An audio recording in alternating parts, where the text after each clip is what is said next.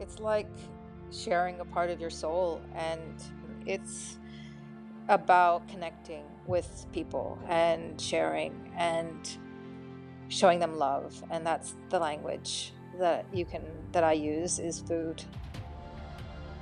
This is the Deep in the Weeds podcast. I'm Anthony Huckstep.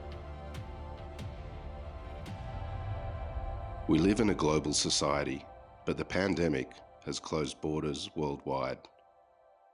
It's cut off that sense of connection, that ability to travel on a whim, and heightened concerns about the sort of existence we'll have moving forward. In one way or another, most people in Australia have come from somewhere else. Whether first, second, or third generation, we all have lineage to countries all over the world. But with cases still escalating overseas, what impact does that have on Australians with family abroad?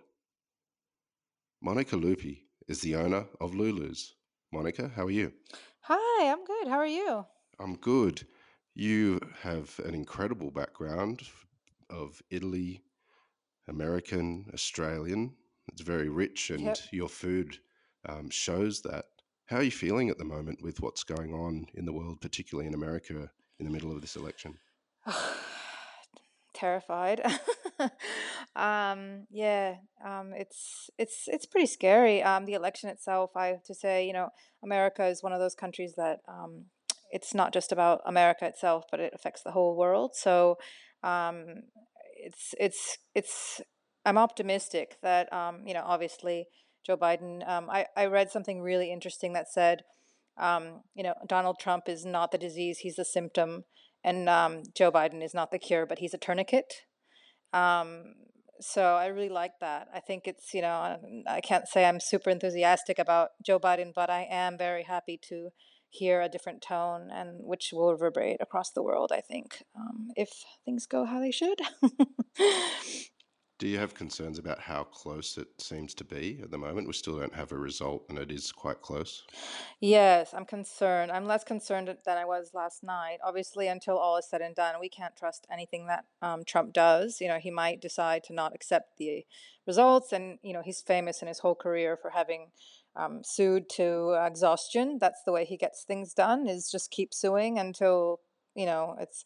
So we can't sit on even the result we're seeing now until it's um, until he's gone. I think we'll be holding our breath. Well, 2020 is a year that none of us are going to forget very easily, um, given what's happening right now. But the pandemic has obviously had a monumental impact on everyone around the globe. You you made a name for yourself with doing incredible pop ups all over Sydney, um, whether it was tamales or Italian with Lulu's. What sort of impact has this time had on what you do? Well, you know, I, you have to be so careful. And, you know, the main thing that I've had, as far as my pop-ups, the main thing that I've um, had in my mind is is safety and making sure people feel safe. And, um, you know, at first, obviously, it was very clear that everything would stop. But unlike restaurants um, that are um, operating and they have, you know, it's it's very, very hard for them. And I wouldn't want to be somebody that owns a restaurant right now. I can't even um, I can't even imagine. So on one side, I'm lucky because I can just pull back and say, well, I'm not going to do anything for a while. Um, on the other side, I feel the guidance for kind of one-off events is not clear, really. And so I've just decided to take a break from it because like luckily I can take a break from from putting myself in that situation that restaurants don't have that luxury. They're kind of like they have to push forward or else they're not to survive. Um, but for myself, I've kind of taken a break because I just feel I don't know if I can guarantee people's safety in my situation. I don't know if I can make, you know, obviously it's such a small, small percentage of chance that you would have that happen. But I'm not the kind of person that likes to even have zero zero zero zero point one percent chance. So for me, it's kind of something that um, I think everybody has to deal with individually. I think everybody has to do what they feel is right. I think in a situation like this, um, because of what we all go through personally, emotionally, financially, you know, we're all swimming through, you know, a new sea of uncertainty and fear and doubt, and we all have our own thing. So for me, it's just been kind of like until I feel it's right, until I can guarantee um, that what I'm going to do is going to just have good feelings around it, then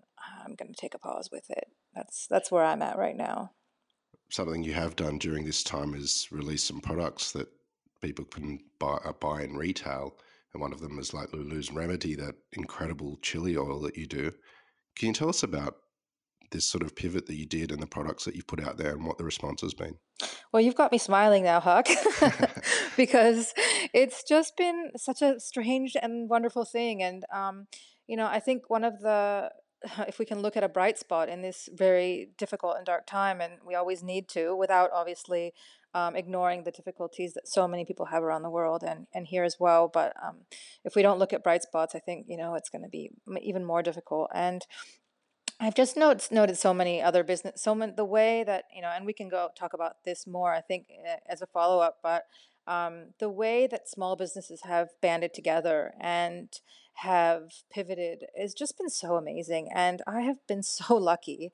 Um, really, the whole uh, chili oil uh, project came out of um, me over ordering chilies um, randomly. I I over I ordered a kilo instead of a hundred gram bag by mistake of a few different types of chilies, uh, Mexican chilies that I use in cooking. And I said, well, you know, during lockdown, I just and I went, well, maybe I'll make some chili oil. And I live on the um, on the same street as Sample Coffee in St. Peter's, so I go in there every day, and the owners are so nice. And I said, listen, you know, I make this chili oil, maybe you know, you guys have a little grocery store set up now because of COVID. Like maybe you could take a few jars. Uh, and they were just like, oh, yeah, we haven't tasted it, but sure, you know? And it was kind of like, whatever. And just random. And um, yeah. And uh, I just dropped it off to them. And then one of the um, people that works there is married to someone that writes in food and like really loved it and then you know gourmet traveler randomly wrote to me and was like hey we want to try your oil. We're doing a thing on chili oils. And they loved it and it, you know it's just like the most amazing thing. I mean now i feel so happy and i'm actually surviving on making it you know? And um it's um you know plus jobkeeper thank you jobkeeper but um you know it's i'm doing well with it and i'm able it, it's almost as if through covid i found something um, that i just love to do that people really enjoy that seems to be understood and received well and um, yeah it's almost like you push so hard for so many different things and they're so hard and then all of a sudden this thing comes along and it's easy and you're going, oh, why, what the heck did I just, why did I struggle for so many years and lose all sorts of money and like make it so hard on myself when really like the simplest thing, sometimes they just happen and it feels like spontaneous and amazing, you know? So, um, I'm now selling to like, you know, about 10 different or 12 different places, I think, online, and it's been shipped across Australia, and it's still just me which is the funnest thing because people like you know on instagram will be like oh yeah you're really doing well and i'm like yeah it's just me i sometimes use the plural on instagram to make it look like we're some sort of real company but it's actually just me well i don't want to give away your secrets or anything but it is an extraordinary chili oil is what are the what what makes a good chili oil? Um, I think for me, it's um, it's versatile. Um, like I hope I don't sound like I'm showing off, but what I've really got, I mean, it's a fluke. Like it's a complete fluke. So I can say it's good because I have, I feel like I'm not responsible for making it. Um, it's like some other weird thing that happened.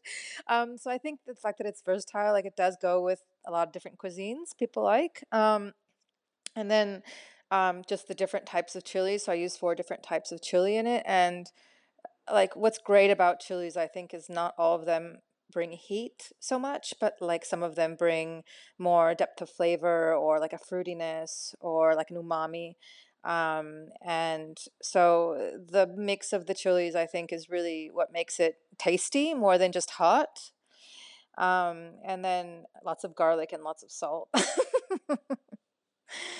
which is my Italian side. You made a, a name for yourself making tamales and all sorts of things across Sydney, but why tamales? Could you tell us, you know, where that started and and what makes a great tamale? Yeah, and and um, I hope I don't sound like I go off topic on every question you ask me, but um, um, I didn't see them around, um, and I think they're just a great food because they're portable, and you know, th- for those of you who don't know what it is, um, it's like a steamed um, parcel, like uh, you would have, uh, I guess, uh, Mexican version of what could be a dumpling, I guess, in a certain way, or, um, you know, um, and inside there's a corn and meat or vegetable, and then I used to top it with all sorts of pickles and things like that. Um, and I just thought it was a really good food to be portable and that can, you know, and it's pretty durable. uh, Like it maintains its um, its flavor uh, through time. And when you're cooking for in commercial kitchen or for you know a pop up or you know you have to sell across a day, you don't want something that is gonna take a really long time to get ready at the moment. You need something that can can sit there sort of ready and still be good when when it's ready to serve. So it had a lot of qualities that I felt would work really well, and it's so tasty and a good drinking food. Um, but um, but yeah, I switched over to Italian food um, just because as I was going on and on um, doing the tamales, I felt um, you know we've talked a lot about cultural appropriation lately. It's a big topic in food, and um, you know again everybody has that line of what they feel comfortable cooking and i'm not saying i can't make tamales but i i just slowly started feeling like more and more like it wasn't me uh, i don't know if that makes sense but i just thinking and taking in what people were talking about online and i just thought a lot of that stuff kind of started resonating with me. And as I became kind of more and more, not that I was super known, but like as I became more and more known as that tamale person and started teaching classes on how to make them and things like that, I just started like little little flags started going off um, inside my mind, and I just started feeling like if I'm really gonna be doing something that maybe I become a tiny bit more known for and that I'm sharing with people, I felt like I needed to move back to my actual identity, my childhood, the things I really grew up eating. Even though I, I did eat, you know, a lot of Mexican food when I lived in California growing up there, I just, there's something that started feeling a bit off for me. Um, and I just go, yeah, well, I don't want to be doing this anymore. And that's kind of why I stopped doing it. Um, they're tasty, they're good, but I think everybody now is questioning what it means to cook a certain cuisine, what it means to cook, and how good is it when you cook from your soul, that really food is yours. Um, and I just felt like I needed to do that. So, um, hope that's not too off topic for your tamale question, but it's something I really care about um, right now and I wanted to talk about. So, yeah. Well, you headed down the Italian path. Can you tell us about your upbringing and, and what food meant in that environment? Oh, everything, Huck. Food means everything, and it has meant everything um, for us. Um, you know, growing up, it was such a huge thing. I mean, I'm lucky in that um, my whole family really loves food.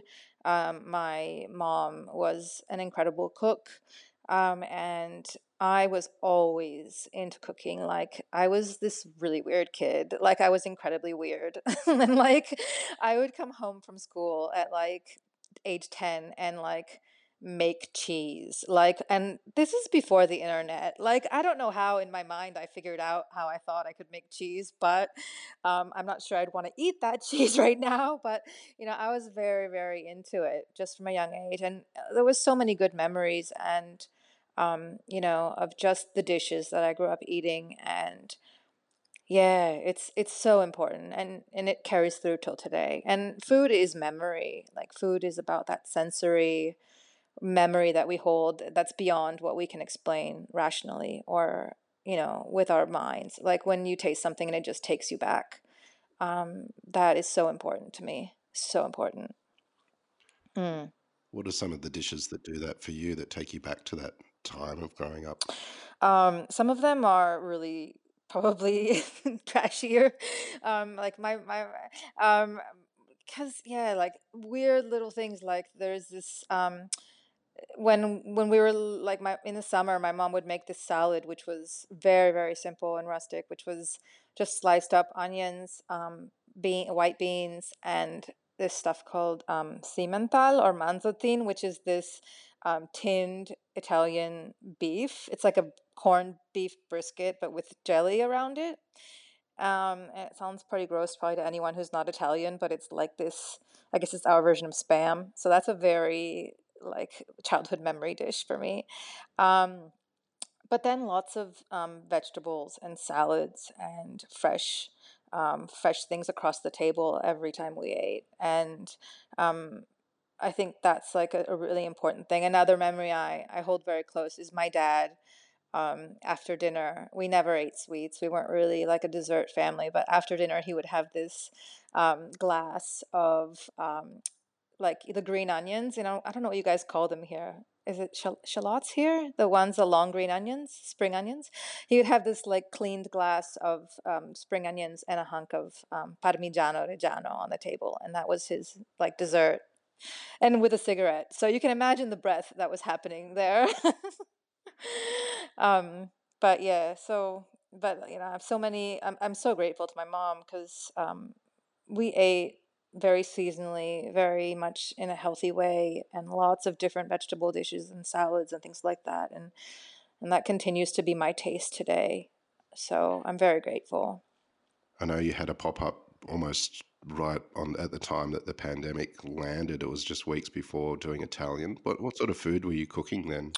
Um, yeah, so always homemade pastas. Um, uh, definitely fresh pasta is my thing. Um, and, um, what I like to do is talk to my producers that I work with, the people I source my produce from, see what's good, and and go on that. So, it, um, my produ favorite producer for vegetables is the Veggie Box, Shane. He's an amazing guy.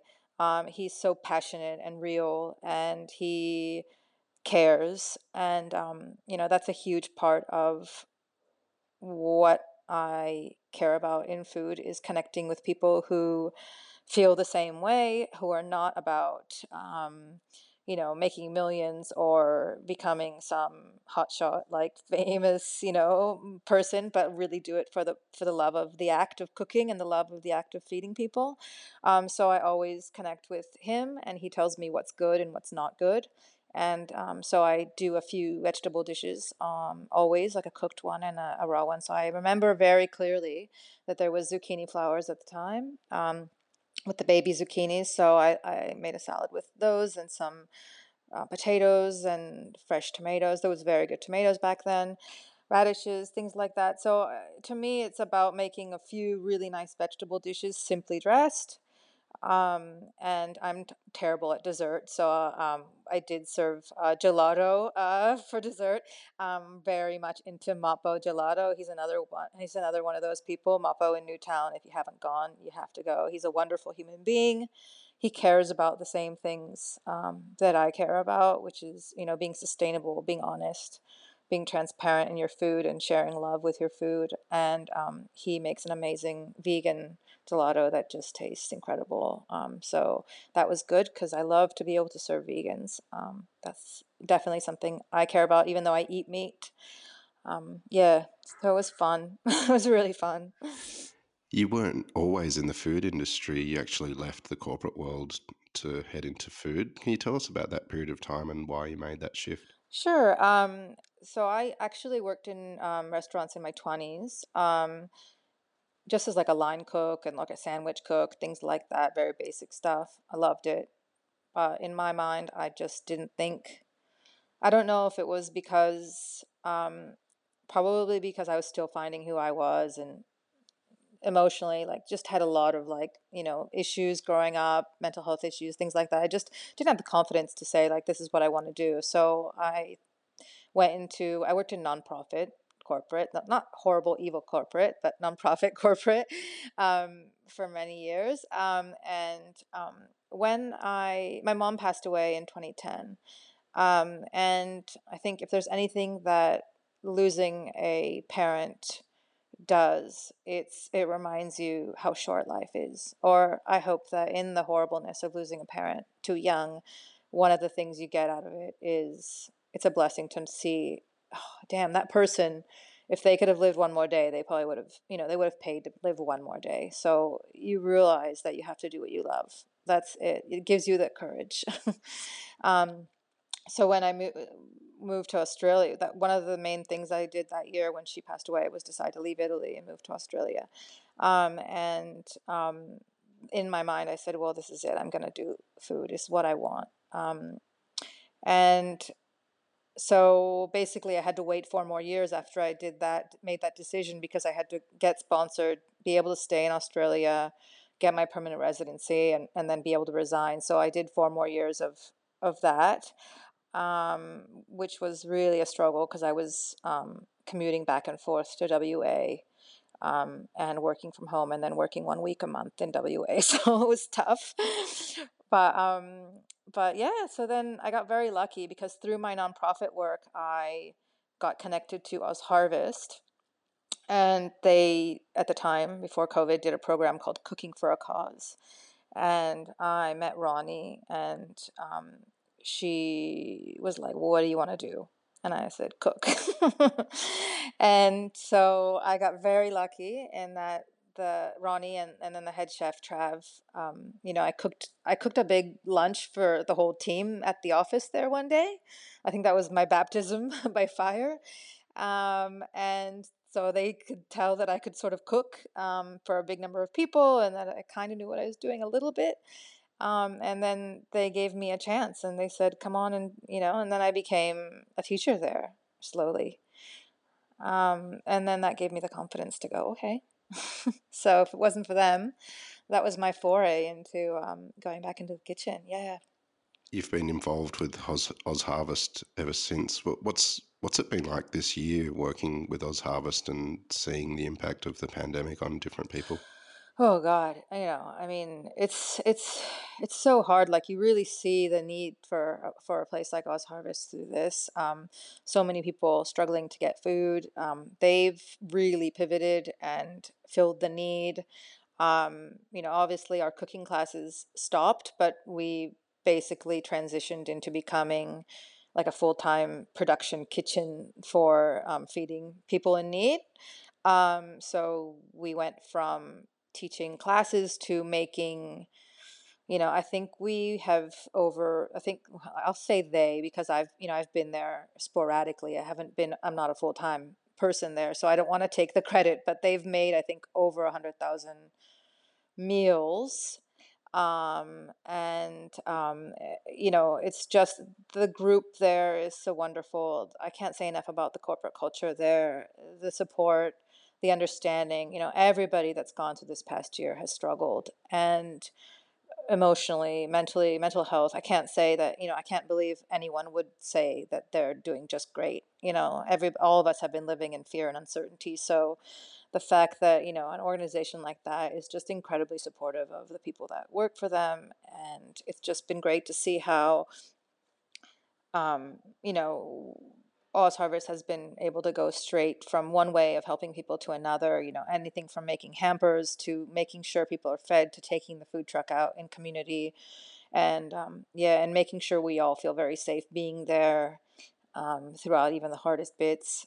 So uh, yeah, it's been amazing to see the resilience and very difficult to see the need um, that's that's out there right now as well. Mm. You have friends and family in Italy. What's what's it been like being so far from them, and, and what's what impact has the pandemic had on on them? Oh God, it's it's really hard. I mean, I'm gonna get emotional, but um, you just the the missing the missing them is is is is incredible. Like the the missing the people that um that you just think are always going to be there. It's very very hard. Um, the sense of home. Um, obviously Australia is my home, but um, you know, we have no idea. We're so incredibly lucky here in Australia, you know, and we're very lucky in how as much as I have a lot to criticize about this government, like a lot, I still think, you know, the way that it's been handled has been relatively good with, you know, everything that's gone. We've been kept safe. And, um, you know, the idea that, you know, in Italy now there's, you know, more than 10,000 cases a day. And I talk to my friends and they're still living their lives going out you know, um, they're still going out and, and having to go to work and living their lives, you know. when we think here, you know, when it was at 20 cases in New South Wales a day, we were like, oh, are we going to another lockdown? you know, so uh, the amount of trauma that has gone on there, I just, you know, it's hard. And I think it makes, probably makes me a bit more careful here because I'm feeling in a way, you know, I guess through the empathy that you have with the people you care about, um, you're feeling the fear that they're feeling as well. So I think probably it's made me be much more cautious here, much more careful, much more worried, uh, because you carry the worry of the people you care about as well. And um, you know, they're going into a winter now. I just, you know, I just don't know. Uh, and the Italian economy is is so bad already. Um, very scared for them. Yeah. And in the US as well. And, um, you know, the US, I have a lot of friends there. I lived there for a long time.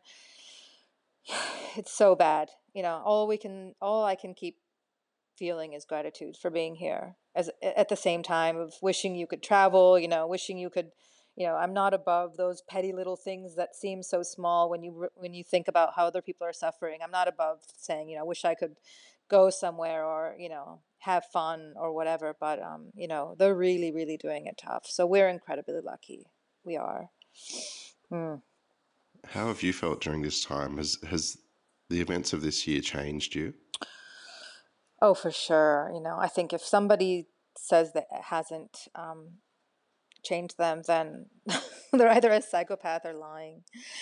Um, uh, you know, you know, on one side, I think we're all you know, we all are going to realize how it's affected us after it's over, whenever that is, because this is a massive trauma the whole world has gone through. Um, and it affects every single person as as an individual differently. You know, it will trigger um, in each of us different fears, different um, different reactions. Um, you know, different ways of seeing the world that you know I don't think we could possibly even talk about now that we're still in the middle of it. Um, but I think if we want to be hopeful, I think what's been amazing is, at least here in Australia, again, how these, you know, community has come together, how people have helped each other, how um, you know, leaving myself aside, I've seen so many amazing little small businesses pop up and people doing things for each other. It's almost like in this massive globalized world, we've had to think small again. And I think it's just such a wonderful thing, like to come back to community and neighborhood and you know, um, the little corner grocery shop that we thought had disappeared came back, and making things at home has come back, and feeding each other a hot meal and making, you know, another great um, person is, um, do you know, Megafauna Food? Uh, like she's this amazing chef who got trapped in Australia. She was living in New York and she ended up getting trapped here and making these amazing meals from her home. Um, celebrating all these different cultures. So, if one thing COVID has also given me hope in humanity, and I'll carry that, and I'll and I can and we can see how important it is for little, tiny, small businesses to make things and to bring love and hope to people. Um, and at the end of the day, big companies like Qantas and Woolies can't do much for us but like the corner store, you know, that's barely making it themselves, helping out by putting small products on their shelves, is what has actually taken us through this. Um, it's proof, right, that what we need is to hold on to each other and and and for small that, that the small guy, the little guy is really what's going to carry us through. Like if the world is going to end like we're going to survive by you know going back to our little tribes and our little um, families and and holding on to each other like that you know um, we don't need the big guys it's it's been a tough year but you've had some unexpected successes with the with the chili oil. What what's the future for Lulu's? How do you see the next year playing out? Um, well, I'm definitely continuing to make it. Um, you know, one thing, obviously, um, I think one thing that we have to question is why we do things. Um, and for myself, um, through like all the pop-ups and all the different, you know, paths I've taken, I think and through COVID, I think the thing is you have to ask yourself why you do what you do, and I'm sure you've done that too, Huck. And I think everyone's had to question why they do it, the things they do, and what's important. And so for me, I realize it's about maintaining a balance. Um, I'm not about making Lulu Lulu's like this big thing that like, you know, oh, I want to grow as much as I can or like hire a bunch of people and just make like shitloads of oil and like go crazy and try to get into the IGA or whatever, which, you know, like tip of the hat to whoever can do that, but that's not who I am. Um, so for me, it continu- will always be as much as I can handle and manage, maintaining a balance of my life and and being able to survive financially, you know, just on that line without having to be, you know, making that much money, um, and always keeping it in.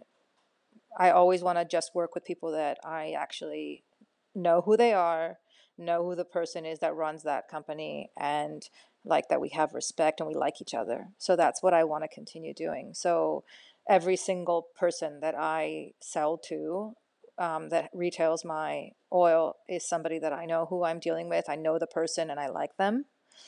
Um, and that they make me happy and they bring something to my life. And that I can do, continue to do this and maintain a balance and not make it be something where I'm compromising my happiness or anything about what I do to make it to the next step or be bigger. Um, that's where I want to be. I don't want to go anywhere. I just want to be happy. And like, if I, if people ask me and I don't have it and I've run out that week, then that's fine, you know, and, and that's where I want to be. yeah. You're renowned for your generosity and, if anything, overfeeding people and being so generous with your hospitality. How, do, how does cooking for people make you feel? Oh, it's like sharing a part of your soul and your heart. I know that sounds so corny, but I don't care because it's the end of times. We must be corny. we can. I'm like the least cool person on the planet. I'm just like I'm earnest. I'm a dork, and I'm truthful. Like that's all. Like um, it just makes me incredibly happy, and it's probably made me a terrible businesswoman. Um, but that's okay. Um, it's about connecting with people and sharing and showing them love and that's the language that you can that i use is food um, so for me that's um, again it's made me not a great business person um, but you know for a long time i built i kind of beat myself up about not being able to achieve and our society is really like about becoming you know having a name and having a reputation and I think there's a lot of arrogance um, in the food world about, you know, like there's a it's weird. It's almost cool to be like, "Fuck you. We're just assholes and we just do this." I'm sorry, would I to swear on this podcast? oh, so, sorry. Beep beep. Um, um, come on, there's swearing in the kitchen. There's got to be swearing on a podcast. I like a little disclaimer at the beginning of this podcast. Monica swears. Um, but, you know, there's a lot of this kind of like FU attitude around, and um, and it's very dog eat dog, and it's very competitive in certain circles. And and uh, for me, I just, um, you know, I beat myself about up about how emotional I was about food and how much I cared and how much it got to me and all this stuff. And I've just kind of gone, screw it. This is this is what I am, and it really makes me happy. And feeding people makes me happy. Making a lot of money doesn't necessarily make me happy. Um, besides being on this podcast, having everybody you know know who I am doesn't really make me happy. Um, um, so you know again, you you asked what's important, and like, yeah, food is what makes me happy. Feeding people makes me happy. Sharing with people, it's more it's more about sharing. Um, yeah. So. Well, as the recipient of your amazing hospitality, I can say it's food that I'd eat every single day. It's extraordinary what you do, and we've loved having you on Deep in the Weeds today. Please keep in touch, and we'll talk again soon. Thank you, Huck, and you're. uh, Thank you for doing this podcast. You're such a kind and generous person, and your voice has been so important during all this. So I'm so grateful. Um, thank you so much. This is the Deep in the Weeds podcast. I'm Anthony Huckstep. Stay tuned as we share the stories of Australia's hospo community, suppliers, and producers in search of hope during this pandemic. Special thanks to executive producer Rob Locke for making this all happen. Follow us on Instagram at Deep in the Weeds Podcast or email us at podcast at deepintheweeds.com.au. Stay safe and be well.